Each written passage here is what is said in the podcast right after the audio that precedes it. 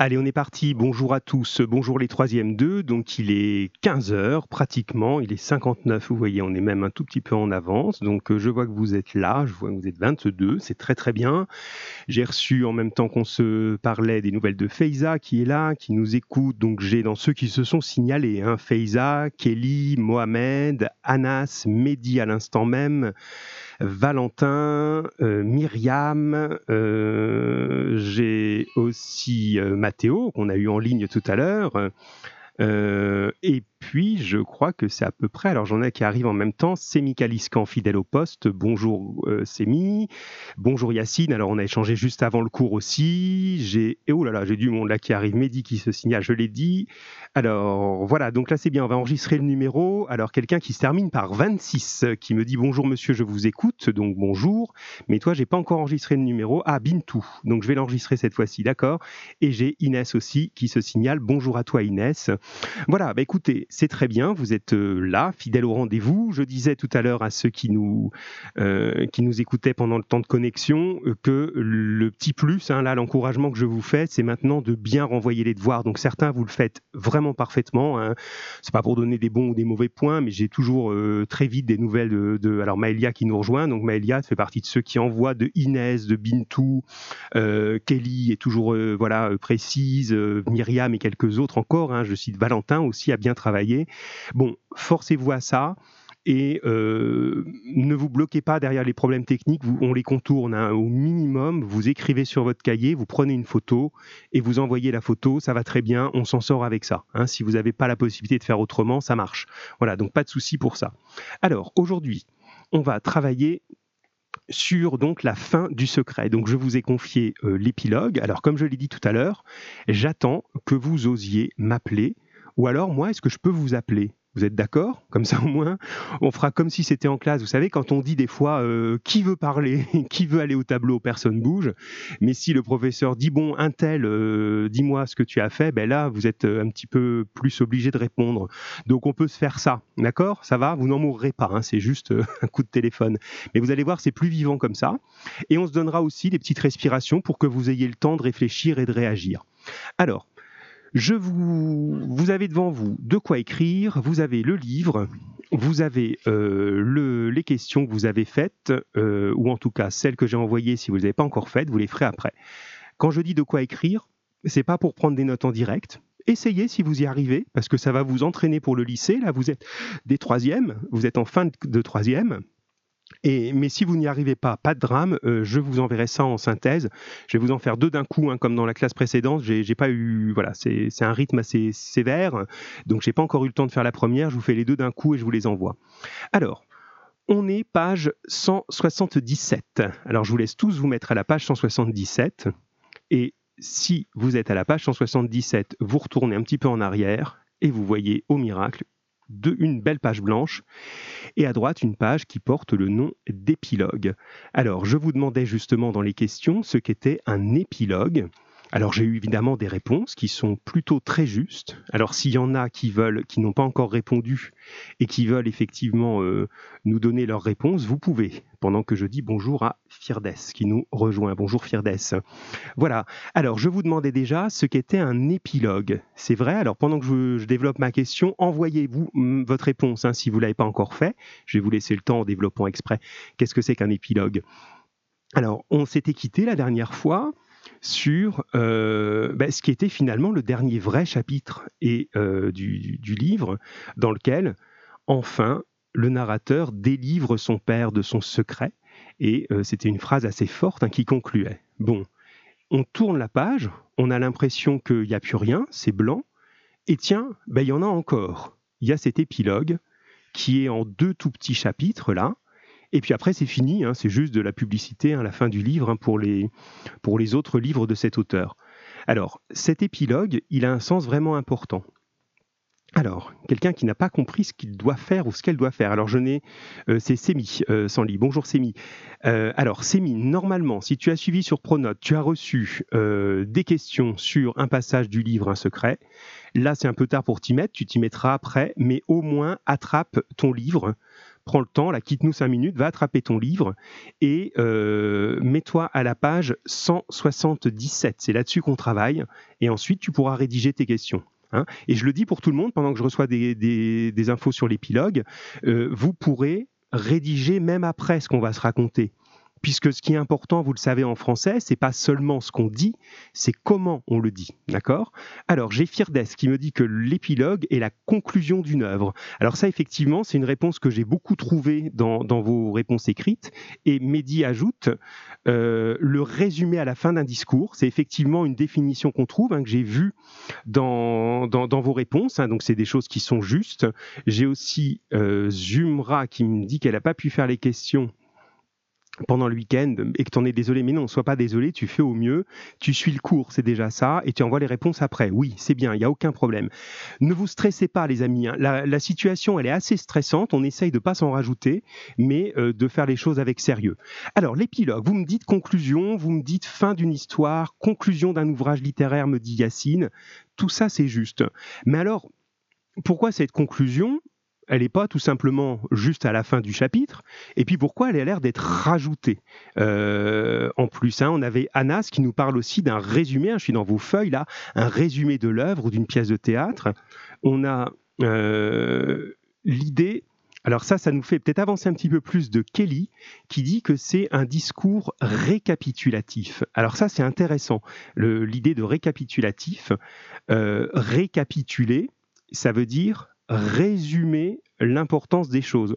Ce qu'on peut faire à la fin d'un cours, des fois on dit je récapitule ce que je vous ai dit pendant le cours, ben je résume les points importants. Donc c'est ce qu'on trouve ici. Alors, on doit parler dans quoi me dit euh, euh, l'un d'entre vous, euh, c'est Mathéo. Alors Mathéo, on appelle, on téléphone, c'est comme avant, c'est à la radio. On téléphone tout simplement, t'appelles au 07 79 13 62 73 et à ce moment-là, tu parles dans ton téléphone. Donc tu coupes le, le, son de la radio, enfin de, la web radio, et tu parles dans le téléphone et au miracle, tu seras avec nous en direct. Voilà. Alors, discours récapitulatif, conclusion d'un œuvre, qui fait connaître ce que vont devenir les personnages d'Ibintu, et euh, conclusion simplement chez Maëlia, résumé, etc. Donc, effectivement, c'est quelque chose qui va permettre de mettre en perspective, moi c'est ça que je voudrais ajouter, mettre en perspective, ça veut dire que le livre est fini, vous auriez pu arrêter au chapitre d'avant, mais ça, c'est comme une manière de dire, eh bien, quelle en a été l'importance Alors, je vois que quelqu'un appelle, et ça, c'est super, donc je prends en priorité. Allô, allô, bonjour. Allô? Allô, allô, je t'entends? Oui, oui, c'est bon, impeccable. Alors, ah, c'est Mathéo, c'est ça? Oui. Oui, bonjour Mathéo. Alors super Mathéo et bravo à toi. Euh, on va faire ça, on va offrir des chocolats au premier qui a appelé dans chaque classe. Donc il faudra que j'en offre à, l'élève de quatrième, je sais qui c'est, et donc à toi aussi. Donc toi, tu as osé le premier nous appeler et c'est super. Comment ça va déjà Mathéo euh, bien et vous? Ouais, ça va. C'est pas trop pénible ce confinement? Non. Ça va? T'arrives quand même à. Comment? C'est énervant. Ouais, c'est quand même assez énervant, il hein, faut être honnête. Hein. Pour nous aussi, hein, je crois que pour tout le monde, quel que soit notre âge, c'est assez difficile. Mais euh, voilà, en fait, on, y arrive. Et au niveau du, travail scolaire, ça va? Tu arrives à t'organiser? Oui. Oui, c'est bon? Bien. Alors là, on est en train de parler justement de cet épilogue. Donc on a défini l'épilogue comme euh, cette, euh, ce, chapitre en plus qui va justement donner du sens à ce qui est, mettre en perspective ce qui a été fait. Alors, euh, justement, puisque je t'ai en ligne, je vais profiter de, ta présence et les autres, vous continuez par SMS et vous pourrez appeler aussi. Euh, entre la fin du chapitre et le début de cet épilogue, on dit qu'il y a une ellipse. Est-ce que tu te souviens de ce qu'est une ellipse? On en a parlé la dernière euh, fois. Non. Alors, une ellipse, c'est une. Est-ce que une oui ellipse, c'est pas quand il y a une coupure?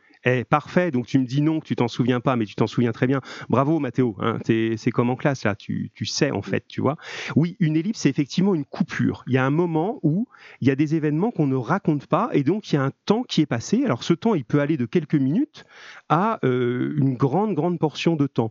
Alors, à ton avis, et les autres, vous pouvez également envoyer vos réponses, hein, ceux qui ne les ont pas écrites encore, ou même ceux qui les ont écrites d'ailleurs hein, pour participer, euh, combien de temps s'est écoulé entre la fin du chapitre précédent, quand euh, euh, notre auteur dit j'ai délivré mon père de son secret, et le début de ce chapitre?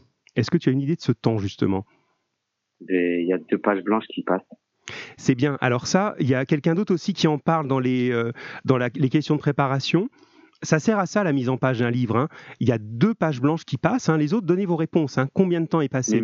Oui, oui, vas-y. Monsieur, il y a deux pages blanches, mais comment on peut savoir le temps? On va pas le... On va pas l'inventer Non, mais alors c'est bien, ta question est intéressante. Vous voyez que c'est plus intéressant quand on est en, en discussion comme ça. Alors, on va pas l'inventer, mais on va faire quelque chose qui est important en français, c'est qu'on va déduire. Déduire, ça veut dire à, peu près savoir. Voilà, à peu près savoir en fond. Vas-y, vas-y, vas-y. Trouver. Oui, trouver exactement en fonction des informations qu'on a. C'est-à-dire qu'on peut se dire euh, bon ben voilà, j'ai pas l'information qui est marquée dans le texte, mais quand je regarde un peu ce qui se passe, je peux faire une déduction. D'accord? Alors, toi, tu dirais quoi? Pendant que je vois Maëlia et puis une autre personne là. Ben, oui, vas-y. Dans la, dans la page 173, il dit Mon père est sorti de sa chambre pour dîner avec nous. Et après, à la page 67, il dit un soir d'été. Oui. Du coup, il y a une soirée qui est passée. Alors, tu as la bonne méthode, c'est-à-dire que tu as pris d'un côté le chapitre d'avant et de l'autre côté le nouveau, et tu dis, euh, il y en a un, on est le soir au dîner, et là, on est au moins une journée après, puisqu'on a un autre soir d'été. Ça, c'est vrai. Mais est-ce qu'il n'y a qu'une seule soirée? Alors, je vais regarder un petit peu pendant que tu continues à réfléchir ce que disent les gens. Donc, Mohamed nous dit qu'on fait une estimation du temps passé. C'est exactement ça. Une estimation en fonction des choses, des, événements. Alors, après, j'ai des propositions. J'ai euh, Bintou qui me dit environ 30 ans et Maëlia qui dit plus de 25 ans. Alors, comment on pourrait justifier ça? Ça hmm, parce que pourquoi pas, mais voilà, dans ce qu'a fait Mathéo, lui, il a dit, ben, on était au dîner, on est le lendemain. Bon, là, pourquoi vous dites 25 ou 30 et pas 7 euh, ou 50 C'est ça aussi la question. Ah, parce que dans la page 177, il dit J'ai eu envie de retourner dans le petit bois. C'est-à-dire, il y a eu du temps qui est passé quand même. Oui. C'est vrai. Bonne, euh, là, tu, te fondes sur des bons indices. Effectivement, il y a du temps de retourner. Donc, quand je retourne quelque part, c'est que j'y suis déjà allé. Hein, c'est que voilà, j'ai une habitude. Alors, Mehdi le dit, on peut le voir à la façon de parler. Ça, c'est vrai. Euh, mais regardez aussi comment on peut voir que du temps est passé? Alors, ça vient, ça arrive dans tous les sens. Hein. Ben, le temps utilisé. Alors, le temps utilisé, ça peut nous aider. Ah, Maëlia, tu nous as donné l'élément qui va. Donc, je vais voir un petit peu. C'est bien, les gens, vous arrivez là. Euh, alors, voilà, j'en ai une autre aussi. Bintou et Maëlia, vous avez trouvé, je dirais vos réponses juste après. Anas. Euh, oui, voilà, Anas aussi. Ben, c'est bon, vous êtes trois à avoir trouvé. Ah ben, quatre, voilà. Oui, finalement, on n'est pas trop mal, Mathéo, tous les deux. Hein, on arrive à faire trouver. Donc, je résume les quatre personnes que j'ai dit là, que j'ai nommées là, disent il a une fille c'est ça l'élément. Il a une fille qui a l'air quand même grande, hein, qui est pas un petit bébé, qui est, euh, on dit pas vraiment, mais un enfant, euh, voilà, qui peut se promener. À un moment, il lui dit, bah, retourne à la maison toute seule. Donc, elle a peut-être une dizaine d'années, une douzaine d'années, quelque chose comme ça. Donc, euh, Anas me dit, par exemple, je dirais 20 ans après, parce que avant, il était adolescent, et là, on le retrouve père de famille, tout simplement. 20 ans. Oui, c'est ça. Alors moi, je pense que c'est un peu excessif. Si on était dans un sujet de brevet, hein, c'est une question qu'on vous poserait hein, sans problème. Hein. la déduction au brevet, c'est important, mais on vous attaquerait pas pour dire ah non, c'est 17 ans, c'est pas 20. Ce qui compte, c'est que vous avez vu qu'il est passé de la fin de l'adolescence à l'âge adulte. Euh, on l'avait quitté qui était étudiant, donc étudiant, il a plus de 18 ans, pour faire simple, il est à l'université, donc il a une vingtaine d'années. Et puis là, s'il a un enfant d'une dizaine d'années, effectivement, il a 30 ans. Moi, je dirais un petit peu moins. Je dirais qu'il est passé environ 10 ans, 10, 12 ans. Mais l'important, voyez, si vous me dites juste, on est dans la méthode hein, toujours pour le, brevet et puis le lycée, hein, si vous me dites simplement un chiffre, à la rigueur, quel que soit votre chiffre, vous n'êtes pas sûr d'avoir des points. Je parle un peu de points là, c'est un peu, un peu faire le comptable, mais c'est important. Parce qu'on va dire oui, d'accord, mais pourquoi? Pourquoi euh, ils ont mis au hasard ou quoi?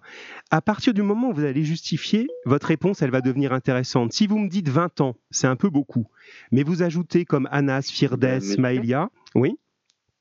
On ne peut pas dire qu'il y a eu 10 ou 12 ans de passé. Dis-moi. Ben, parce que s'il n'y a que 10-12 ans de passé, sa fille, elle n'aura pas 12 ans.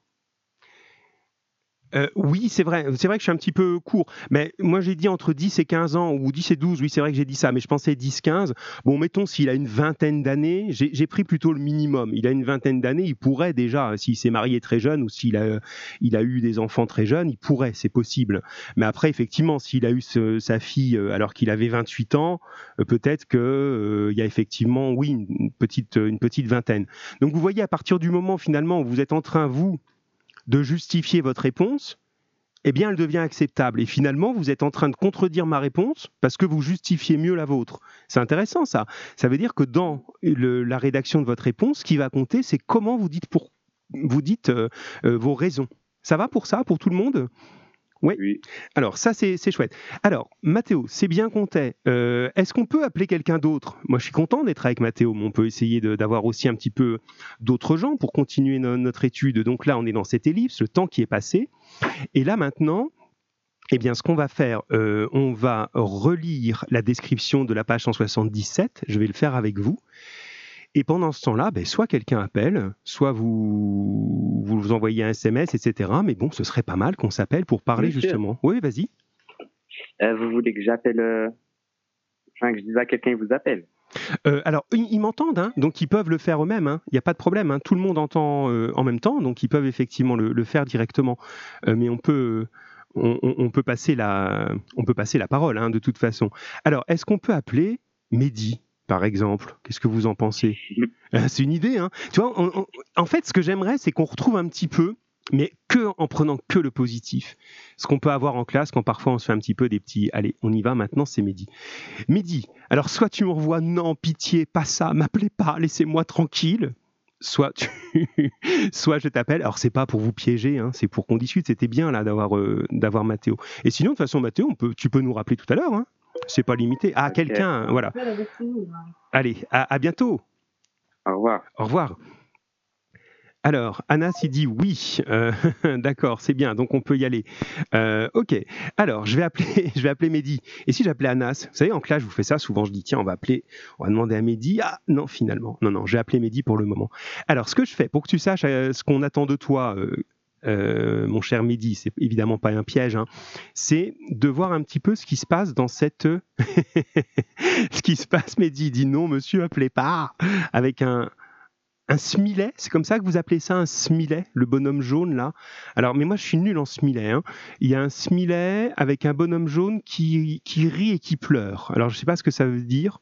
Euh, moi, je vois qu'il rit, donc ça doit vouloir dire oui, je pense. Hein. Voilà. Alors, je, relis la, petite description, c'est très court, c'est le, début de la page 177 jusqu'à la ligne blanche qui est, euh, qui est passée. Et donc, la question était, pour ceux qui ne l'auraient pas sous les yeux, c'est d'essayer de voir ce qu'il y a derrière cette description. Vous vous souvenez, hein, dans notre, notre Philippe Grimbert, avec son âme de, psychanalyste hein, dont on parlait la dernière fois, il décrit les choses en leur trouvant un sens dans la psychologie des gens. Et la description du paysage, ben, bizarrement, elle va avoir un rapport avec ce qui s'est passé dans l'histoire. Et c'est ça que j'aimerais que vous trouviez. Alors, en gros, Mehdi et les autres, qui allaient réagir par SMS, écoutez bien cette description et dites-moi ce que peuvent représenter les éléments décrits dans l'esprit de l'auteur. En gros, à quoi ça nous fait penser je vous donne un exemple pour être sûr que vous compreniez tous. Si je dis, euh, il, faisait très très froid quand j'ai rencontré cette personne, eh bien, on va imaginer que le froid c'est aussi celui de la, relation. Donc en gros, il faisait froid parce que ça va mal se passer avec cette personne. Autre exemple, souvent dans les histoires, quand on va raconter une belle histoire d'amour, une belle rencontre, ben bizarrement c'est le printemps, il fait beau, les oiseaux chantent. Donc on vous dit pas les oiseaux chantent juste parce que les oiseaux chantent, on vous dit les oiseaux chantent parce que ça crée une ambiance qui fait penser au printemps. Mais là, cette ambiance-là, elle fait penser à quoi quand on connaît toute l'histoire vécue par le personnage? Allez, c'est parti, je lis et ensuite, on attaque notre ami Mehdi. Alors, lecture. Un soir d'été, j'ai eu envie de retourner dans le petit bois qui entoure le château, tout près de notre maison. J'ai demandé à ma fille de m'y accompagner. Rose et moi avons remonté la rue qui mène à la sortie du village. Nous sommes arrivés face à l'ancienne herse, et un peu plus loin, nous nous sommes enfoncés dans le fouillis de branches et d'arbres abattus par la tempête, pour gagner l'arrière du château. Assis au milieu de ces douves, flanqué de quatre tours coiffées d'ardoises, il paraissait assoupi derrière ses volets clos. Alors, tout le monde est dessus. Hein, on va aider euh, Mehdi. Alors Mehdi, il, a peut-être jeté son téléphone euh, au fond d'un lavabo pour éviter. Je ne sais pas, on va voir. Mais dans tous les cas, euh, vous êtes, vous êtes prêts à, à soutenir un petit peu tout ça et à dire ben, qu'est-ce qu'il y a dans euh, cette description? Attention, c'est parti. Je compose. Mehdi, si tu es là, on va le savoir. Alors attention, quel suspense. Quel suspense impossible. Première sonnerie chez Mehdi. Deuxième sonnerie chez Mehdi. Alors Mehdi va-t-il répondre? Attention. Non, je pense que Mehdi s'est enfermé. Bonjour. non, on n'aura pas Mehdi. Mehdi s'est confiné dans le confinement pour éviter de nous avoir. Ah, alors en revanche, je suis content de voir que j'ai Dylan qui nous écoute. C'est super, Dylan. Et je suis content d'avoir de tes nouvelles parce qu'on n'en avait pas trop jusqu'à présent. Euh, donc, c'est bien que tu nous écoutes. Donc, on est, si tu nous rejoins tout juste, avec le livre. Si tu l'as pas, c'est pas grave. Écoute-nous. On est à la page 177 du livre. Voilà. Bon, Mehdi, tu t'es planqué ou ça marche pas? C'est quand même terrible, ça. Bon, c'est pas grave. On continue. Allez, si quelqu'un veut, appeler, qu'il le fasse. Voilà. Mais allez, vous êtes des gros, euh, des, des, gros anxieux, là. Hein. Vous avez, dès que, hein, on croit que c'est un oral là, mais non, tout va bien, tout va bien. Allez, bon, je reprends à partir de vos réponses parce que j'ai pas eu beaucoup de choses très très convaincantes, mais qui peut préciser justement cette ambiance, cette description avec, on a dit, une herse, euh, on a une... Attendez, je reprends ma feuille. Voilà, un fouillis de branches et d'arbres abattus, une tempête, des volets clos, et pensez à toute cette histoire de secret, de guerre. Qu'est-ce que c'est que ça? Alors Myriam me répond, les éléments nous font penser à la peur, la tristesse et l'angoisse. Ça, c'est juste. C'est une première bonne réponse. Effectivement, on a un décor qui est un décor psychologique. Ça, ça fait peur. Finalement, on a l'impression qu'on est dans quel genre de château, si vous réfléchissez à ça. Un château dans lequel il y a une vieille herse, vous savez, la herse, c'est cette porte en métal qui coulisse et qui descend comme ça d'en haut et qui va venir euh, un peu comme une guillotine, la refermer le château. Vous avez euh, des arbres cassés, une tempête qui a, qui a tordu toutes les choses autour. Il y a des douves. Les douves, c'est les fossés autour des anciens châteaux. Bon, effectivement, ça crée une ambiance qui fait peur. Ça représente la difficulté, nous dit Yacine. Effectivement, alors ça, ça fait avancer. Oui, c'est juste. Entre ce que dit entre ce que dit pardon euh, Myriam et Yacine, on voit une progression. Hein. Myriam, toi, tu es dans le sentiment, et tu as raison. Et Yacine, toi, tu es dans le sens, la difficulté. Il y a une difficulté, parce que pour marcher là-dedans, eh bien, il faut faire attention, il faut franchir des arbres qui coupent le chemin, il faut faire attention à cette vieille porte lourde là qu'on n'arrivera peut-être pas à ouvrir, les volets sont fermés. Donc, c'est la difficulté. Et cette difficulté, euh, elle peut faire penser à celle qui a été de toute cette histoire de secret, de trouver la solution. J'ai aussi... Euh, ah voilà, Dylan, t'arrivais pas à te, connecter, mais ça y est, c'est bon maintenant. Euh, parce qu'en fait, ça ne fonctionne que pendant l'émission. Il faut être bien là aux horaires. Et Anas nous dit en même temps, c'est un château abandonné. Oui, c'est bien Anas. Moi, j'irais même jusqu'au château hanté. On a l'impression que le château est hanté. Et généralement, jeunes gens, vous allez voir, des fois, il faut tirer des fils tout simples. On est hanté par quoi? Qu'est-ce qui hante un château hanté? Alors vous allez me dire, bah, c'est facile. Oui, mais alors justement, faites le lien entre ce que vous êtes en train de penser, là, qui va hanter un château, et ce qui se passe dans la tête de notre narrateur et de sa famille. Hein, qu'est-ce qui hante et qu'est-ce qui se passe Alors, on voit que c'est devenu chaotique, me dit euh, Bintou. Oui, c'est devenu chaotique, comme la ville. Ah, ça répond, ça répond très bien. et eh, c'est chouette. C'est dommage, vous osiez pas plus appeler, hein, mais allez, ça viendra. Je t'en veux pas du tout, Mehdi. Hein. Euh, je comprends. J'aurais peut-être fait comme toi. J'ai oublié de te dire que je t'en voulais pas, mais c'est évident. Alors, Mohamed, tu dis par un esprit. Oui, c'est effectivement un esprit qui entre dans les films. Mehdi qui est là, ah ça va, tu m'en veux pas non plus, tu me réponds, c'est bien. J'avais peur que tu me fasses la tête. Tu dis que c'est un esprit aussi.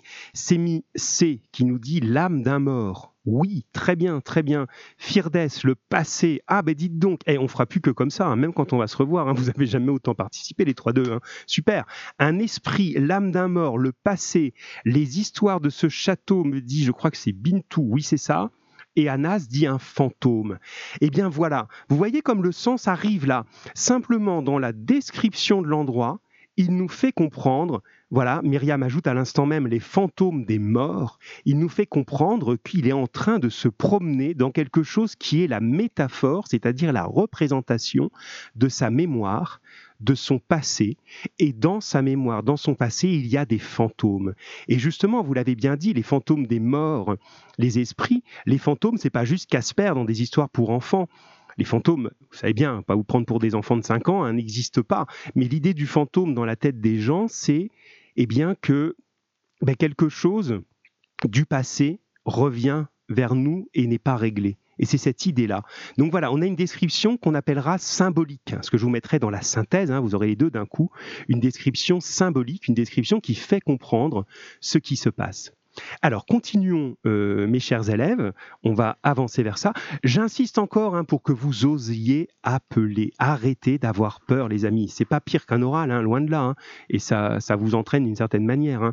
Alors, je vous demandais, euh, euh, dans la, question 4 maintenant, où on est? Alors j'ai une première flèche que je vais inverser. Je vais inverser mes deux petites questions là en flèche. Euh, avant de savoir qui est Laval et Brasillac, je vais vous demander où se trouve précisément l'auteur et sa fille pendant leur promenade. Oui, et je reçois Faiza. Alors des fois il y a un petit délai, hein, mais c'est pas grave. Faiza, effectivement, des fantômes avec le point d'interrogation, c'est pas mal de l'avoir mis parce que des fois on se dit ben, peut-être que je suis en train de me tromper, mais non il y a des fantômes, sauf que ces fantômes, ce sont les fantômes du passé. C'est donc, si on leur donne des noms, c'est Simon, c'est Anna, et c'est peut-être le secret lui-même, hein, qui, sont effectivement les fantômes qu'il va falloir combattre. Et c'est comme dans les histoires, le fantôme, tant qu'il n'est pas en paix, eh bien, il viendra vous, vous embêter. Alors, je vous donne la, petite salve. Salve, ça veut dire un ensemble hein, de, questions, euh, quatre. Et puis, je vais peut-être faire une petite respiration en vous remettant un petit moment de, musique, un peu tristoun, là, euh, pour euh, que vous réfléchissiez à ça. Donc, on cherchait où se trouve précisément, donc Maëlia, elle est déjà en train de répondre, et puis euh, Bintou aussi, alors les autres, vous allez le faire, hein, où se trouve exactement l'auteur et sa fille? Donc oui, d'accord, on est dans, un, dans une espèce de parc là, abandonné, mais on en sait plus que ça dans l'histoire. Hein. dans la description de la suite, là, euh, si vous l'avez lu correctement, sinon... Euh, peut-être je vous la, je, vous la lis un petit peu Non, je vais vous la lire qu'après. Je vous laisse regarder euh, fin de page 177 et page 178. Je vais vous laisser une petite pause pour ça. Où se trouvent les personnages Exactement, précisément, on est capable de savoir chez qui on est et pourquoi justement c'est important qu'ils se retrouvent à cet endroit-là. Donc j'accueille vos réponses, hein, je les laisse arriver, voilà, j'envoie de Kelly, j'envoie de Bintou qui précise, etc. Je mets un petit peu de son, c'est très triste hein, ce que je vous envoie, mais c'est pour rester dans l'ambiance de l'histoire. On fera des choses plus gaies, euh, pas trop, on fera de la tragédie après, mais bon, on en parlera gaiement, vous inquiétez pas. Alors, où est-on et qui sont ces personnages? Alors, vous avez cherché un petit peu sur Wikipédia, hein. c'est pas mal de l'avoir fait. Mais parfois, faut pas regarder que la première ligne de la réponse sur Wikipédia pour savoir qui sont les personnages. On se retrouve dans moins d'une minute.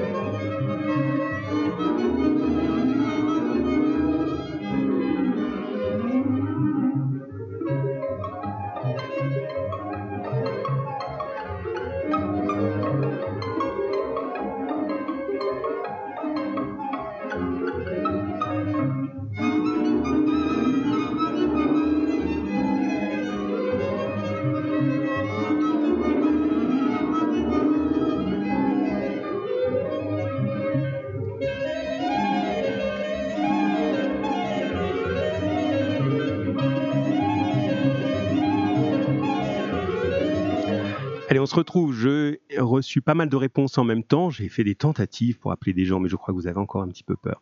Mais on essaiera, on essaiera, on essaiera. Ah bon, d'accord, quand même. Mais ça, c'est bien. Alors, Maëlia, tu as du courage, c'est chouette. Enfin, euh, on y va, on se parle comme en vrai. C'est pas plus compliqué que de passer un coup de téléphone. Hein, tout va bien. Donc, allons-y, c'est parti. Comme ça, vous allez voir, ce sera comme avec Mathéo tout à l'heure, beaucoup plus euh, vivant. Donc, on est en train de réfléchir à chez qui on est actuellement et pourquoi justement c'est important euh, pour l'histoire.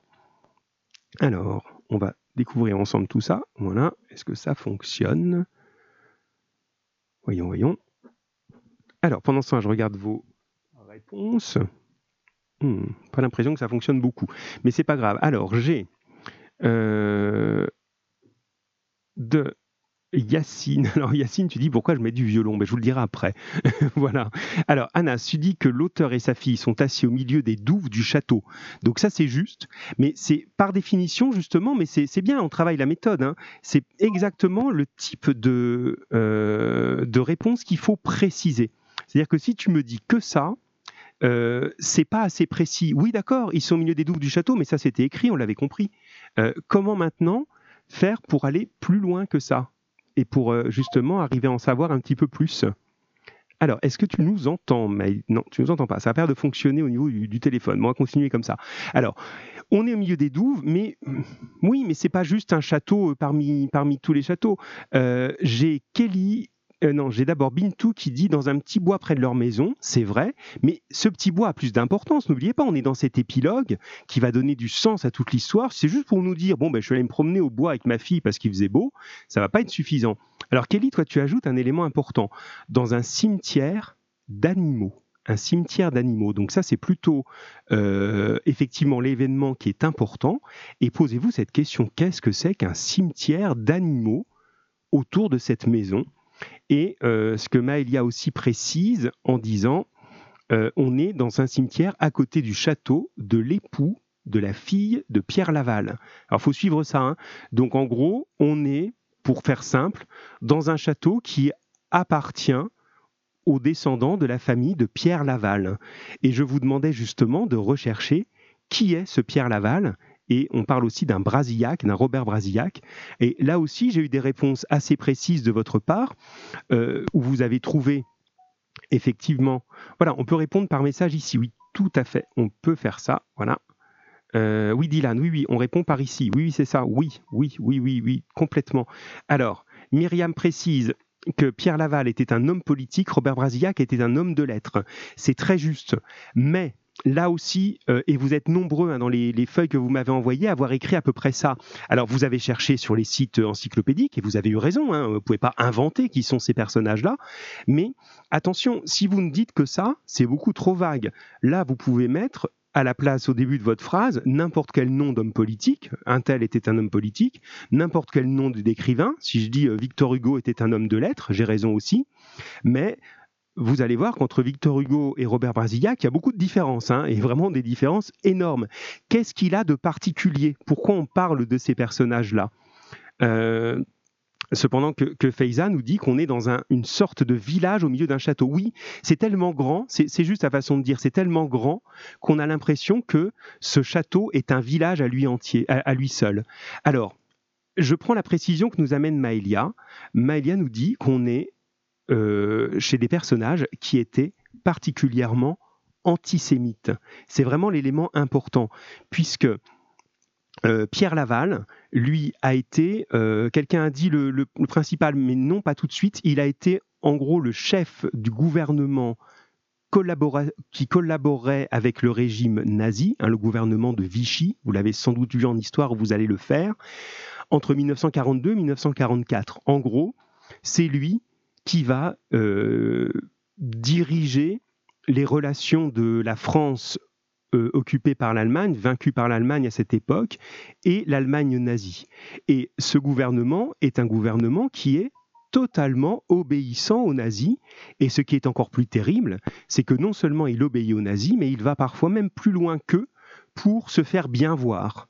Et effectivement, Laval est responsable de la déportation d'une infinité de personnes, notamment des juifs, mais pas uniquement, mais essentiellement les juifs, hein, puisqu'il était euh, partisan de ce régime antisémite et antisémite lui-même.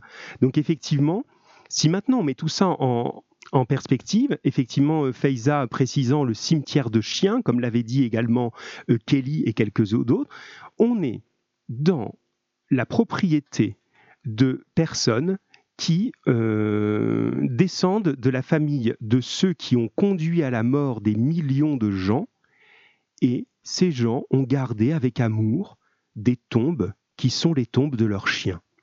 Donc ça, ça va nous provoquer un premier sentiment hein, dans les questions que je vous pose. Je vous demande justement, mais comment il réagit à ça? Quand il, euh, quand il découvre effectivement qu'il est en train de se promener au milieu d'un cimetière où sont enterrés des petits toutous. Alors pendant que vous, vous répondez, hein, vous réagissez à ça, je vous relis un petit peu le, passage, et dites-moi justement là, ceux qui sont en train de, répondre, quels sont les sentiments successifs? Ça c'est important aussi dans les, dans les questions de brevet, c'est-à-dire qu'on a un premier sentiment et puis après on en a parfois un autre. Comment il va réagir au fur, et à mesure, que, comme vous, il découvre l'endroit où il se trouve. Alors je vous laisse répondre, pendant ce temps-là je vous relis euh, le, passage. Je suis page 178 et cherchez les sentiments du personnage. Entre-temps, je m'étais renseigné sur le propriétaire du château. Un ancien du village m'avait donné son nom, le comte de Chambrun, descendant du marquis de Lafayette, avocat international, époux de la fille de Laval, fervent défenseur de son beau-père, auteur d'ouvrages visant à réhabiliter sa mémoire. Je savais maintenant chez qui nous étions. Ma fille et moi nous sommes approchés des stèles. Les stèles, ce sont les pierres tombales. Sur la première, nous avons pu lire Barry, 1890. Pompée, 1891. Madou, 1908. Brutus, 1909. Un cimetière de chiens, semblable à ceux qui entourent les vieilles églises de nos campagnes. Une tradition instaurée par les anciens maîtres des lieux et entretenue par les suivants, à en juger par les tombes plus récentes. Whisky, 1948-1962. Chien de Soko. Ami fidèle de mon père, José de Chambrun. Vasco, 1972-1982. De mourir est la seule peine qu'il nous ait jamais faite. José de Chambrun. Ami fidèle, la seule peine qu'il nous ait jamais faite. Ces lieux communs m'ont touché. Aussitôt, j'ai revu Echo abandonné sur la table du cabinet vétérinaire avant de rejoindre une montagne de dépouilles destinées à l'incinération. Mais j'ai vite ressenti un malaise à la lecture de ces stèles dont les dates si rapprochées faisaient penser à des tombes d'enfants. José de Chambrun, fille de Laval, enterrait ici ses animaux chéris. Donc voilà le passage, effectivement, hein, qui va, effectivement, euh, je dis beaucoup effectivement, tiens, aujourd'hui, qui va proposer, provoquer beaucoup de sentiments chez le, narrateur. Alors j'ai euh, qui dit effectivement qu'on est dans ce, encore un effectivement, un cimetière de, chiens, mais alors pour les sentiments, euh, Bintou parle de tristesse et ensuite de nostalgie. C'est vrai qu'il y a ça au début. Je suis d'accord avec ça pour le début. De la tristesse et de la nostalgie, parce que bah, c'est touchant. Il y a même une petite émotion. Ah bah oui, nous aussi, on aimait bien notre petit chien. Et euh, ça fait un petit peu euh, quelque chose de voir que des gens ont eu aussi cette affection pour, euh, pour les petits chiens. Hein, c'est ce que tu disais déjà dans ton travail écrit, Bintou. et on, alors je regardais un petit peu, voilà, des sentiments qui sont euh, ceux de le. Voilà, je regarde un petit peu ce que vous avez écrit en même temps, comme ça, ça vous laisse le temps de répondre. Voilà, Maëlia qui dit euh, Il devient triste et nostalgique car il repense à Echo. Et puis enfin, il éprouve de la colère, de la haine en se souvenant à qui appartenaient ces chiens. Là, je pense que ça nous fait vraiment avancer cette remarque de Maëlia, exactement, hein, puisque on passe brutalement presque sans, temps d'attente de cette nostalgie, cette tristesse, cette relative douceur, pauvre petit chien, à une véritable colère. Ce que Mathéo appelle, lui, un malaise, des regrets, de la tristesse. C'est juste, Mathéo. Tiens, si tu veux nous rappeler, Mathéo, parce que toi, tu es le, t'es le cow-boy, là, t'as osé, c'est bien. N'hésite pas, ce serait même bien, parce que comme ça, on va pouvoir euh, conclure sur ce texte de manière un peu plus vivante. Et euh, j'ai, alors 82, c'est Dylan qui dit une ambiance triste et froide un peu. Mais oui, tout à fait, ambiance triste et froide, parce que d'un coup, justement, ça va jeter ce qu'on appelle un peu familièrement un froid, de se dire mais bon sang d'accord, c'est mignon toute ces, cette idée d'être euh, d'être touché par ces petits animaux, mais quand même, il y a quelque chose d'extraordinairement choquant. Alors, est-ce qu'on peut avoir Mathéo ou quelqu'un d'autre, hein, mais j'ai l'impression que je provoque des évanouissements là quand j'essaye de vous, de vous pousser un petit peu, c'est pas le but, hein. mais euh, voilà, si on, euh, si, si euh, tu, nous, tu nous rappelles, eh ben, écoute, on en discute ensemble. Ou si quelqu'un, allez, oser 07 79 13 62 73. Vous voyez, on peut, on peut, on peut. Ça n'est pas moche, ça n'est pas méchant. Ça ne fait pas de mal.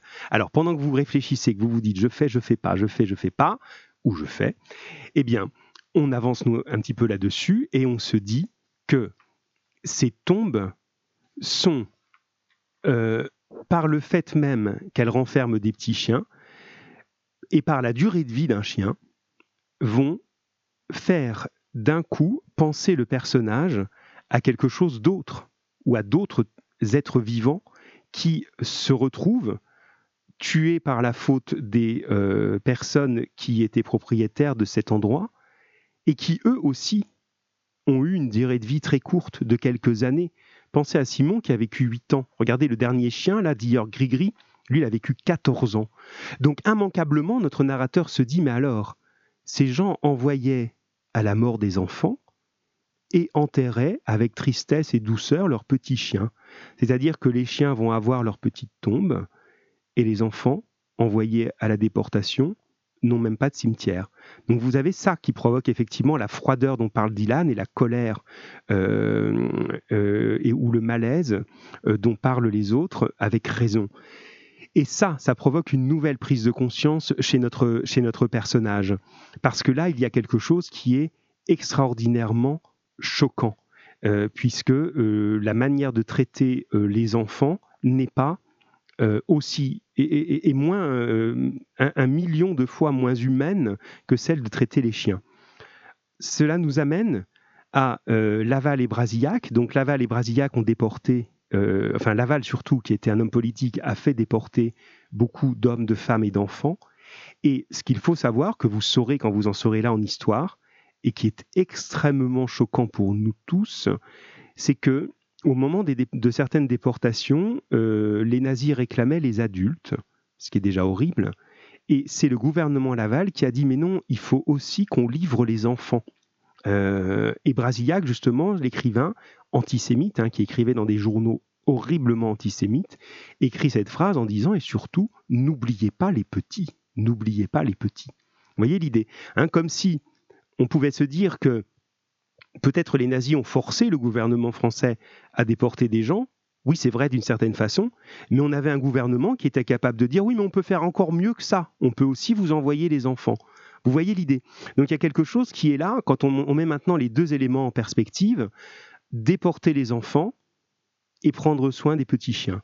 Donc voilà le, choc qui se, qui se produit sur la fin de cette histoire. Allez, j'en arrive au bout et à la conclusion. Alors, hop, hop, hop, en essayant de ne pas perdre ma feuille, voilà, on y est.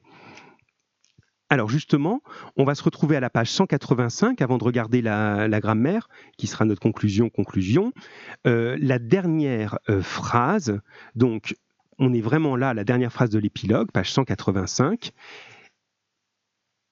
Je vous relis simplement euh, cette page et je vous demande, je vous demandais dans les questions, comment vous compreniez la dernière phrase? Donc vous allez être attentif à la dernière phrase. Ce livre serait sa tombe, mais elle est préparée par toute la page, donc je vais vous relire la page. Ça aussi, c'est une question très typique du brevet. Comment comprenez-vous cette phrase? C'est-à-dire, qu'est-ce qu'elle veut dire selon vous? Que veut dire cet auteur qui s'exprime d'une manière un petit peu particulière? Voilà, quel est le sens réel de cette phrase? Donc je vous relis cette page et on regarde un petit peu ce que vous pouvez m'en dire. Alors c'est parti. Je suis page 185, oui. Peu de temps après, j'étais retourné au mémorial ayant lu dans la presse que les Klarsfeld envisageaient de publier un ouvrage consacré aux enfants de France morts en déportation. J'avais déposé au service documentation la photo de Simon, conservée dans le tiroir de mon bureau, accompagnée des renseignements demandés. Quelques mois plus tard, je recevais le gros livre noir, le terrible album rempli de sourires, de robes et de costumes du dimanche, de coiffures apprêtées dans lequel il figurait, clignant des yeux sous le soleil, devant son rempart d'épis de blé. Des années après que mon frère avait déserté ma chambre, après avoir mis en terre tous ceux qui m'étaient chers, j'offrais enfin à Simon la sépulture à laquelle il n'avait jamais eu droit. Il allait y dormir, en compagnie des enfants qui avaient connu son destin, sur cette page portant sa photo, ses dates si rapprochées et son nom, dont l'orthographe différait si peu du mien. Ce livre serait sa tombe. Voilà, cette dernière phrase, ce livre serait sa tombe. Je vous laisse quelques instants pour y réfléchir et pour m'envoyer vos réponses, ou pourquoi pas, c'est une des dernières possibilités pour aujourd'hui, appelez, allons-y, continuons à rêver, vous avez vu, hein, moi j'y crois toujours, hein. mais sinon envoyez au moins votre réponse. Comment vous comprenez ces dernières phrases? C'est quoi cette histoire? Ce livre serait sa tombe. Comment un livre peut-il être une tombe? Quelques instants. Je remets un petit peu de violon triste ou bizarre, euh, euh, Yacine, et je vous expliquerai après pourquoi.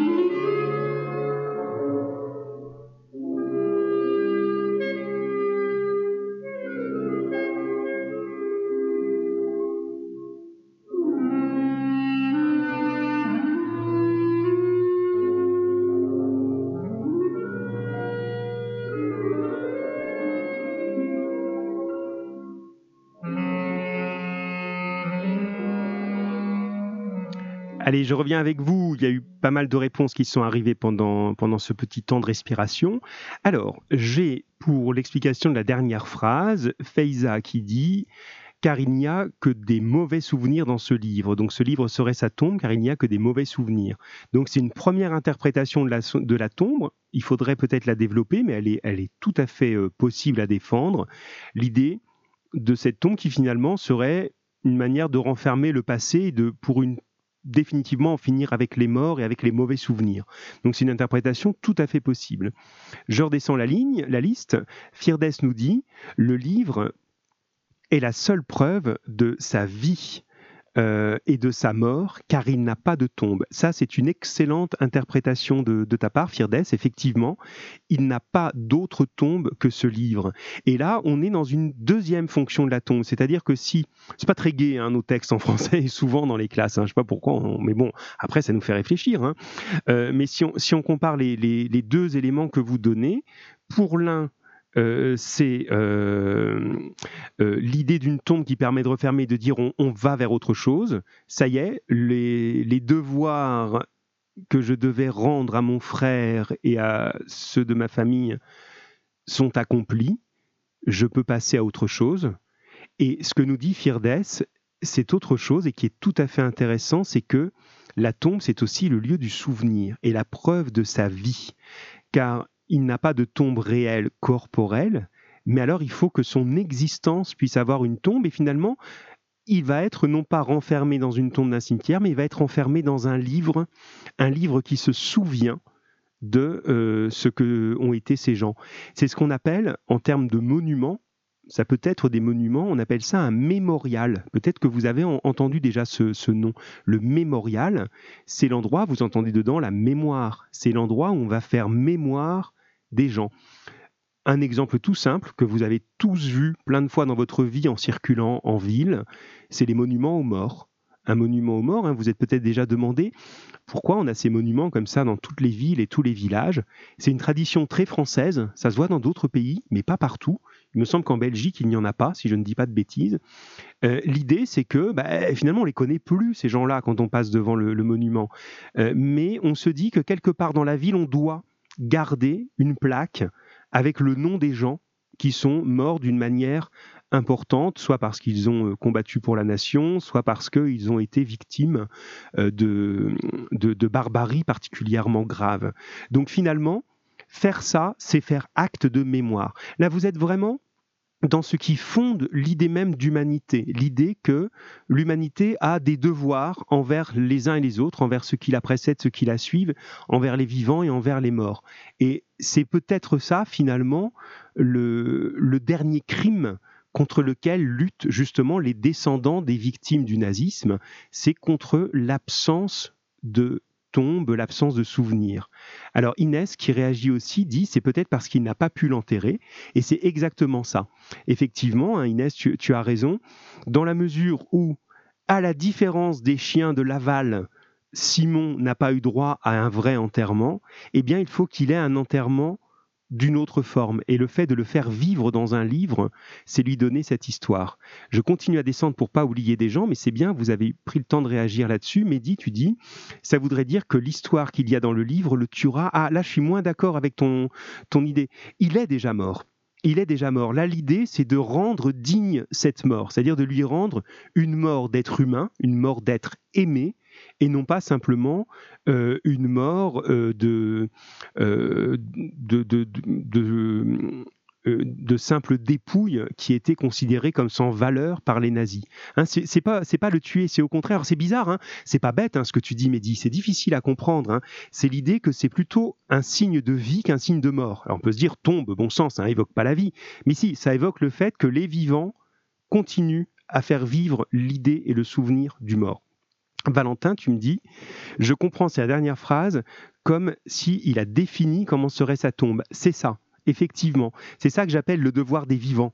C'est-à-dire qu'à un moment, il se dit, je ne l'ai jamais vu, mais je sais qu'il a existé, je sais qu'il était mon frère, je sais que je ne pourrai jamais retrouver trace de lui, et pourtant, je vais devoir, moi, définir, j'aime beaucoup ton expression, définir comment sera sa tombe. C'est-à-dire que j'ai cette obligation. Et à partir de là, ben, le château hanté qu'on a vu ne peut plus être hanté. Ça y est, on a fermé le livre, on a fermé la tombe, on a fait ce qu'on devait faire, et maintenant les, vivants vont avec les vivants. Hein, c'est vraiment cette idée-là. Myriam, je remonte, alors ça fait un petit moment que vous avez répondu, mais je, réponds à chaque message parce qu'il est intéressant, hein, vraiment.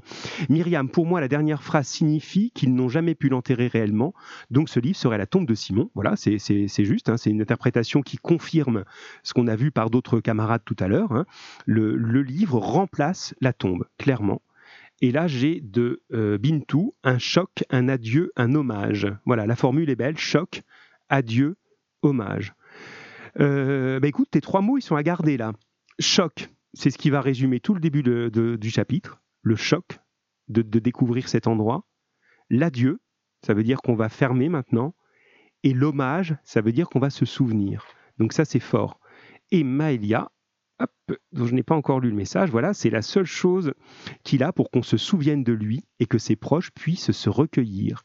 Exactement, voilà la seule chose possible. Vous voyez, il y a vraiment cette idée, hein, dans, là, je vais par le fait couper la question suivante, hein, qui était à quoi ça vous fait réfléchir, mais je vois à quoi ça vous fait réfléchir. C'est un livre qui nous fait réfléchir et qui nous fait réfléchir à cette idée d'humanité. D'humanité. Et tiens, je vois arriver aussi le mot hommage qui est sous le clavier de Bintou. C'est pour qu'il puisse lui rendre hommage. Voilà, pour qu'on puisse continuer à rendre hommage et à faire exister justement le souvenir et l'humanité de, des personnes. Donc ça, ça a été vraiment, vraiment euh, très, très, très, très important. Et je, je vois que vous l'avez parfaitement compris, ça. Hein. Donc voilà, c'est un livre qui, euh, qui vous plonge quand même hein, dans des pages très, très noires de l'histoire, qui va, comme euh, l'a dit, je crois que c'est Maëlia dans sa copie, avec votre programme d'histoire et qui finalement vous prépare aussi au brevet d'histoire. Hein. C'est, bien fait, vos programmes. Hein. On essaye d'avoir des points communs. Enfin, c'est pas juste les... Nous, on choisit pas que ce qu'on veut. On a des thèmes, bien sûr, et les thèmes sont plutôt bien faits. Allez, on termine avec quelque chose un petit peu moins dansant.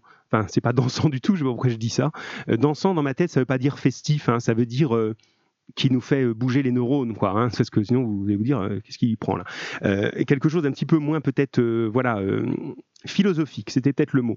et on va regarder des points de grammaire. Bon là, je dois vous dire que dans ce que vous m'avez envoyé, les amis, c'est pas terrible, terrible. Hein. Il faut qu'on reprenne tout ça. On regarde. Alors, on va se quitter là-dessus euh, en regardant le, point de grammaire. Alors là, je ne sais pas si ça va être facile pour vous d'intervenir, mais vous pouvez, à moins que quelqu'un n'appelle. Vous avez vu, hein, je ne lâcherai pas hein, l'idée. Hein. J'ai essayé, j'ai fait des tentatives, mais vous ne me répondez pas.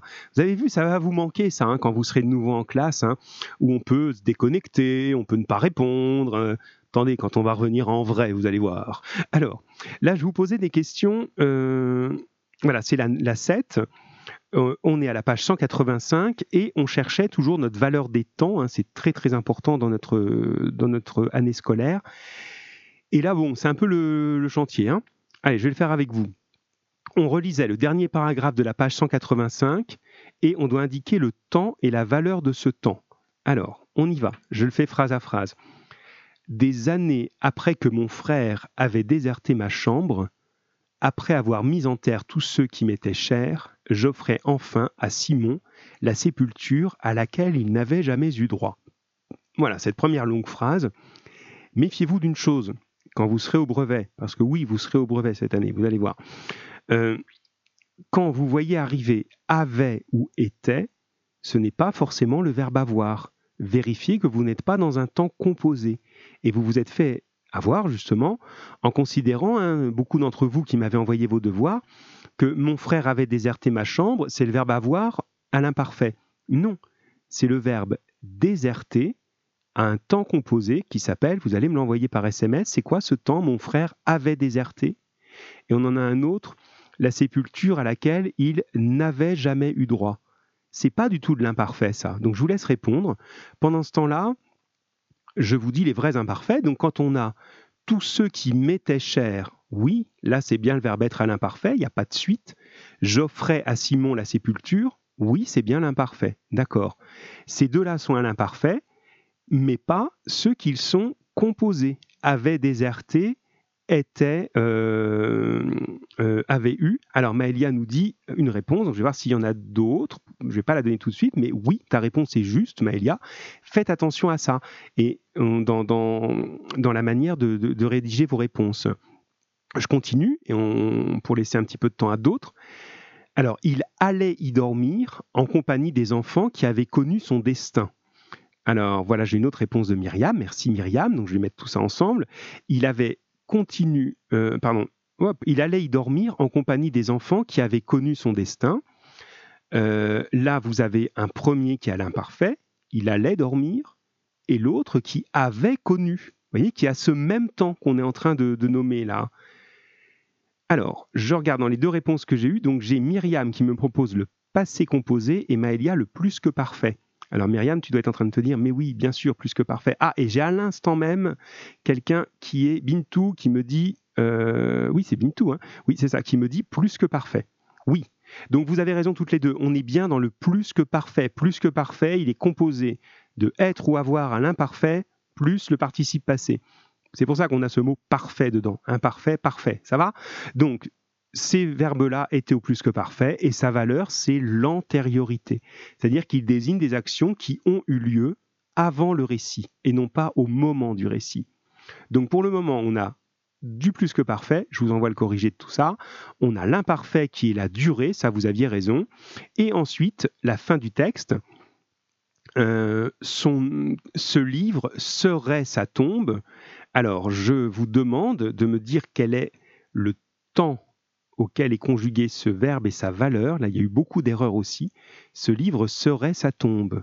Allez-vous m'envoyer ça rapidement, le nom d'un temps, du bon si possible, et pourquoi ce temps? Ce livre serait sa tombe.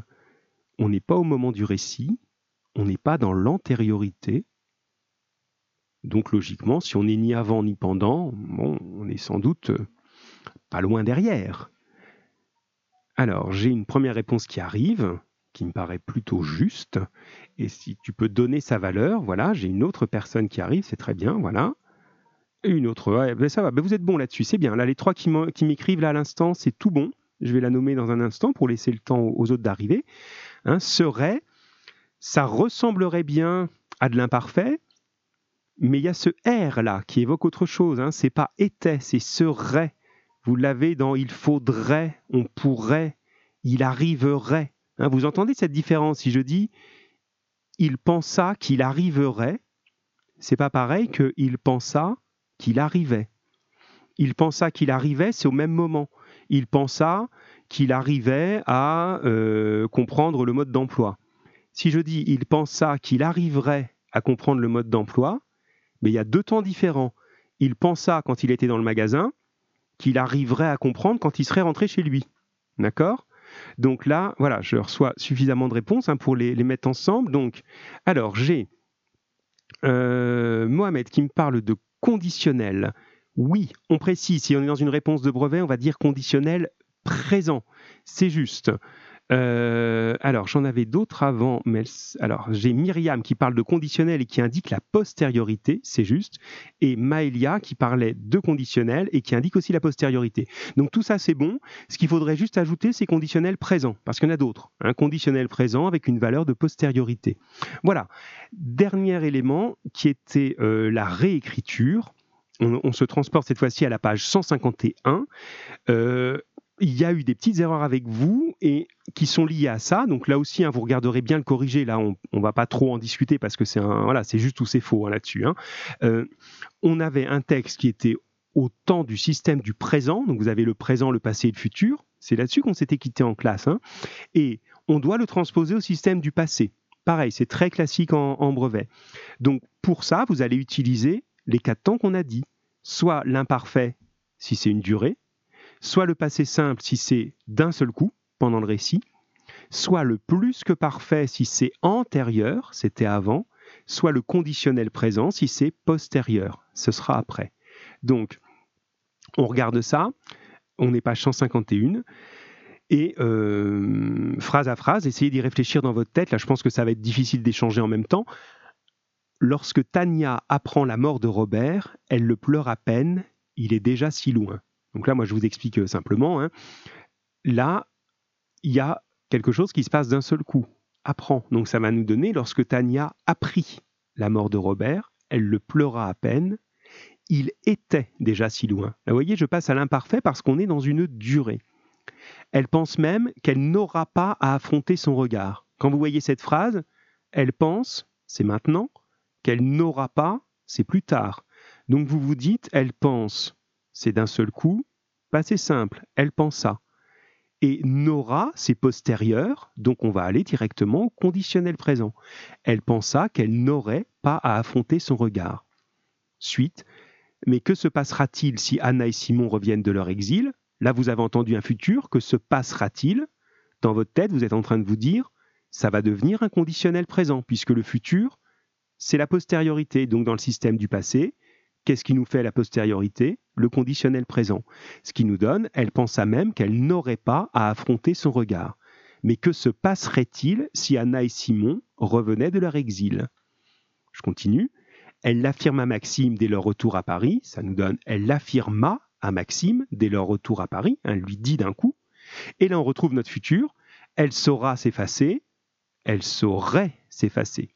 Hein, on est à chaque fois, vous voyez, le, conditionnel présent correspond à une idée de futur. C'est ça l'idée de postériorité. Il lui faut le dire et elle veut y croire. Il lui fallait le dire et elle voulait y croire. Il l'écoute silencieux, la serre dans ses bras. Il s'efforce de chasser toute pensée de leur esprit. Il l'écoutait, silencieux, la serra dans ses bras, parce que ça, ça va être d'un seul coup. Il s'efforçait de chasser toute pensée de leur esprit. Voilà, on, a fait le, tour de nos questions. Donc, je vous fais un corrigé de tout ça, surtout pour les questions de grammaire, parce que sinon, là, vraiment, vous allez, euh, pas pouvoir en prendre note comme ça. Hein. c'est pas, ça va être trop compliqué. Bon, dans tous les cas, on continue à travailler comme ça. C'est très bien. Euh, vraiment, vous êtes, euh, vous êtes actif. Là, je vois, on était jusqu'à 32 euh, connectés, ce qui est quand même euh, vraiment pas mal. Alors, je sais pas, il va y en avoir d'autres, je sais pas d'où, parce que vous n'êtes pas 32 dans la classe, peut-être des, des, connexions simultanées, j'en sais rien. Mais en tout cas, c'est très, très, très bien, très intéressant. La seule petite chose, osez passer le petit coup de fil ou vous laisser appeler. Vous allez voir, ça aidera. Moi, je remercie vraiment Mathéo parce que bah déjà, je pense qu'il va bien. Fais-nous signe. Hein. Tu, ça t'a pas fait euh, tomber euh, évanoui, hein, mon ami Mathéo. Euh, voilà, donc c'est bien. Et en tout cas, c'est utile comme ça. Ça permet d'avoir, mais ne serait-ce que vos échanges par SMS, hein, ça nous fait avancer et ça nous permet d'avoir des choses. Alors Mohamed, tu nous dis oui, oui, tu n'as pas envoyé tes questions, tu peux les envoyer après. Oui, oui, je le dis et le redis. L'idéal, c'est de le faire avant, je vous donne une date, hein, je vous laisse une journée, parce que moi aussi, hein, ça paraît pas comme ça, mais nous tous, hein, on, est, on est très très demandés là. On, pourrait croire comme ça, mais non. Et donc, je, je ne peux pas faire plus vite, parce que j'ai les trois classes à faire tourner sur le même rythme que la vôtre. Euh, et mes collègues, c'est pareil, hein, on fait voilà, comme chacun de notre mieux. Et l'idée, c'est que je vous envoie au moins 24 heures avant les, questions. Donc en gros, vous pouvez les faire le soir ou le matin. Hein. Vous savez que le matin, vous, c'est le. Aujourd'hui, on est. Alors, c'est moi, je suis perdu dans le temps. Hein. Je pense que vous aussi, hein, avec le confinement là. Alors, je prends ma feuille. Vous, c'est le lundi et le jeudi. On est lundi. Donc, vous recevrez mercredi dans la journée la préparation du prochain cours. Vous vous dites, ben, jeudi matin, je consacre une heure. Je vous donnerai pas plus qu'une heure, 45 minutes, une heure, à préparer le français. D'accord? Comme ça, pour l'après-midi, je suis prêt. Et ça vous permet de m'envoyer les choses avant. Comme ça, je peux les regarder, je peux tenir compte de vos erreurs, savoir sur quoi je dois insister. C'est plus utile pour tout le monde. Mais, on, mais sinon, voilà, c'est bien. Vous, vous suivez les choses. Et puis, c'est l'occasion, voilà, de mais que vous m'entendiez un petit peu, que moi je vous vois réagir et c'est très très chouette. Bon, dans tous les cas, merci pour votre participation, bon courage. Si vous avez d'autres questions, euh, envoyez-les sur euh, voilà le fonctionnement, sur euh, sur cette période. Si vous avez des inquiétudes, des choses que vous avez envie de partager, voilà, ou avec nous, enfin de demander, voilà, vous pouvez.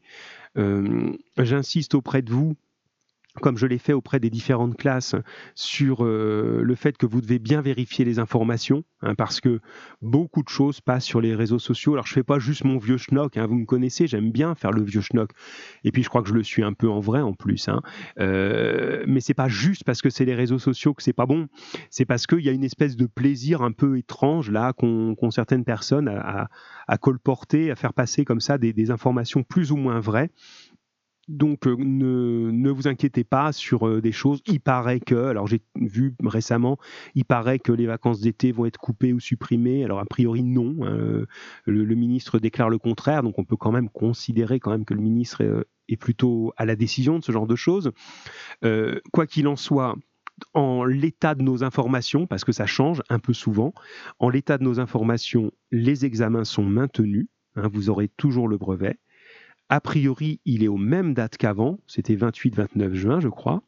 Bon, Peut-être que dans quelques jours, le ministre va annoncer autre chose, donc ça ne voudra pas dire que je vous ai dit des bêtises. Je vous ai dit ce qui est vrai aujourd'hui, lundi 23 mars 2020, à 16h09. Bon, je n'ai pas regardé les infos cet après-midi, j'espère qu'il n'a pas annoncé autre chose. Mais voilà, aux dernières nouvelles, c'est ça. Si jamais il y a autre chose, eh ben, on s'adaptera, on fera, euh, mais a priori, ne partez pas dans l'idée sur des rumeurs. quoi. Donc restez sur le fait que vous allez avoir votre examen à la fin de l'année, ne stressez pas non plus là-dessus parce que vous êtes dans, le sens en disant mais comment on va faire? Tous les élèves de France sont dans la même situation que vous et on va y arriver. La seule chose, c'est qu'en français, on ne peut pas couper le programme, on est obligé de le faire, puisque par définition, euh, notre programme, il n'a pas d'ordre. Hein, euh, c'est pas comme en histoire, vous faites d'abord, euh, j'imagine, la Première Guerre mondiale, puis la Deuxième. Nous, on travaille dans l'ordre qu'on veut. Donc si par exemple le ministre annonçait qu'il supprime un chapitre ou deux chapitres du programme, ben, si ça se trouve, nous, on les a déjà faits, d'autres collèges les ont pas faits, etc. Donc ça peut pas être ça. Donc il faut continuer à travailler comme si de rien n'était. C'est facile à dire, hein, je m'en rends bien compte. Bon, euh, alors Anas qui réagit en même temps, mais vous pouvez, hein, et même euh, là, euh, ça peut être l'occasion hein, de, le faire à la voix, hein, ça peut être bien. Du coup, est-ce qu'on aura un brevet blanc ou pas? Pour l'instant, je n'en sais rien, Anas. Nous, on lorsqu'on s'est quitté au, collège, on a vu avec Monsieur Hupsch, on a dit qu'on le reportait. Mais à ce moment-là, si vous vous souvenez, on ne savait pas combien de temps durerait notre confinement. Et aujourd'hui encore, on ne le sait pas tout à fait. Donc tout va dépendre de la date à laquelle on va rentrer. Euh, moi, ce que je me dis, c'est que quand on va rentrer au collège, l'urgence, ce sera de faire court.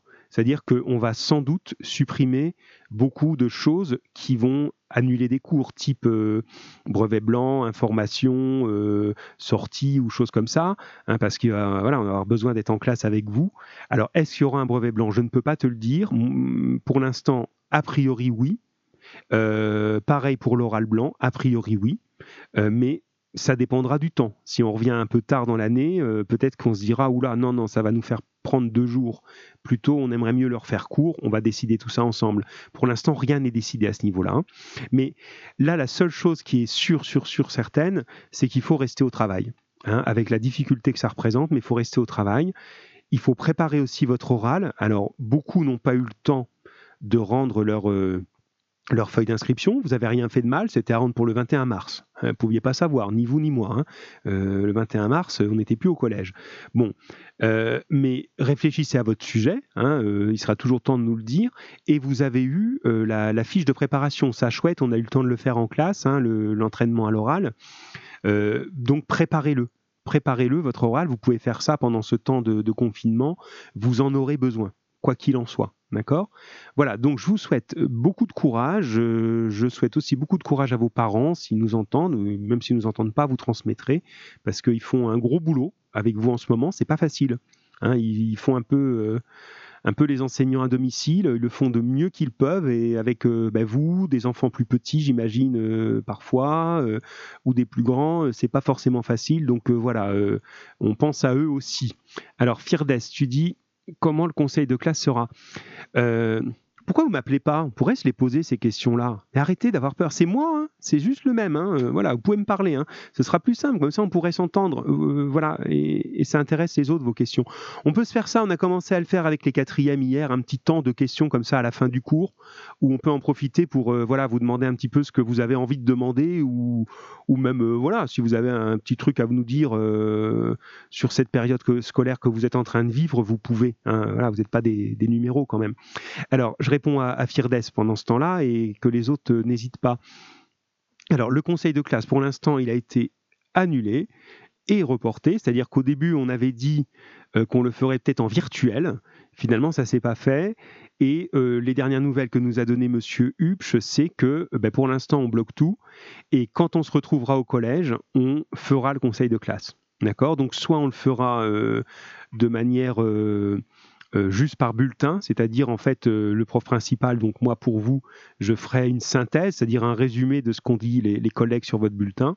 Soit on va vraiment se réunir, ça c'est pas encore décidé. Je pense quand même qu'on va se réunir, à mon avis. Mais dans tous les cas, ça sert à rien de le faire maintenant. Hein. là, même si on, on s'amusait à le faire par téléphone ou par visioconférence, bon, je vois pas trop l'intérêt, dans la mesure où on ne sait pas trop encore quand est-ce qu'on se revoit vraiment. Donc, euh, il y aura un conseil de classe, d'une manière ou d'une autre, au retour. Et pareil pour l'orientation, votre orientation, elle se fera vous serez bien au lycée l'année prochaine, en, septembre. Hein. tout ça, ça n'a pas changé pour le moment. Et puis je dis pour le moment, mais je vois pas pourquoi ça changerait. Hein. voilà, donc tout ça va se faire. Ne vous inquiétez pas, dans la mesure où on est dans ce qu'on appelle un cas de force majeure, c'est-à-dire que vous n'y pouvez rien, vous n'avez aucune prise là-dessus et personne ne peut reprocher. C'est-à-dire qu'on va pas vous dire euh, t'es en retard euh, pour rendre euh, la fiche d'oral ou d'orientation. Ben non, t'es pas en retard. On a fermé le collège sur ordre du gouvernement. On peut pas faire autrement. Hein, voilà. Bon, écoutez, chers élèves, si vous avez si vous n'avez pas d'autres questions, j'ai rien vu d'autre arriver, je vous laisse là, je vous souhaite le meilleur, bon courage pour la suite, je vous fais une synthèse de ce qu'on s'est raconté et on va travailler la prochaine fois sur complètement un nouveau thème qui sera euh, Antigone. Euh, ce petit livre orange que vous avez reçu vendredi, il faut passer chercher le chercher au collège si vous ne l'avez pas déjà. Euh, vous appelez au numéro du collège et vous demandez à un adulte, vos parents, quelqu'un de venir le chercher. Voilà, parce que vous en aurez besoin. Euh, c'est pas long du tout. Euh, mais c'est vraiment notre thème de travail euh, qui arrive. Donc le prochain cours, ce sera une introduction à ça, donc on ne sera pas encore vraiment sur le livre, mais euh, très vite on en aura besoin. Et la bonne nouvelle, c'est que c'est une pièce de théâtre c'est une tragédie, hein, le programme de troisième n'est pas très gai, je vous l'ai dit tout à l'heure. Et cette pièce de théâtre, vous pourrez, je vous indiquerai un lien, la voir jouer, donc vous pourrez la regarder si vous avez un petit peu de mal à lire tout seul, et même si vous n'avez pas de mal, parce que le théâtre, euh, c'est bien quand on le regarde, et euh, vous pourrez comme ça suivre facilement l'histoire, ça va vous aider, et ça va être assez vivant comme ça. Bien, eh bien écoutez, on se quitte là-dessus. Euh, je dis juste, ah oui, à, pardon, Yanis, pourquoi j'ai mis des violons? C'est des violons Zigan, euh, parce que justement, je cherche un petit peu, parce que parfois on a besoin de faire une pause, hein, je cherche euh, un petit quelque chose pour illustrer la, pause dans l'ambiance de ce qu'on est en train de faire. Et les Zigan sont le deuxième peuple à avoir été énormément déporté par les, par les nazis. Et souvent, cette musique Zigan évoque assez fortement l'émotion de cette période parce que c'est une musique qui est très très émotive. Donc c'est pour ça que je l'ai mise parce qu'elle nous permettait en même temps de voilà de, rester dans le thème. Bon, bonne soirée Yacine qui me dit bonne soirée, bonne soirée aux autres et portez-vous bien à euh, jeudi pour vous sur ce même canal et je vous envoie de quoi travailler d'ici là. À bientôt mes chers troisième 2.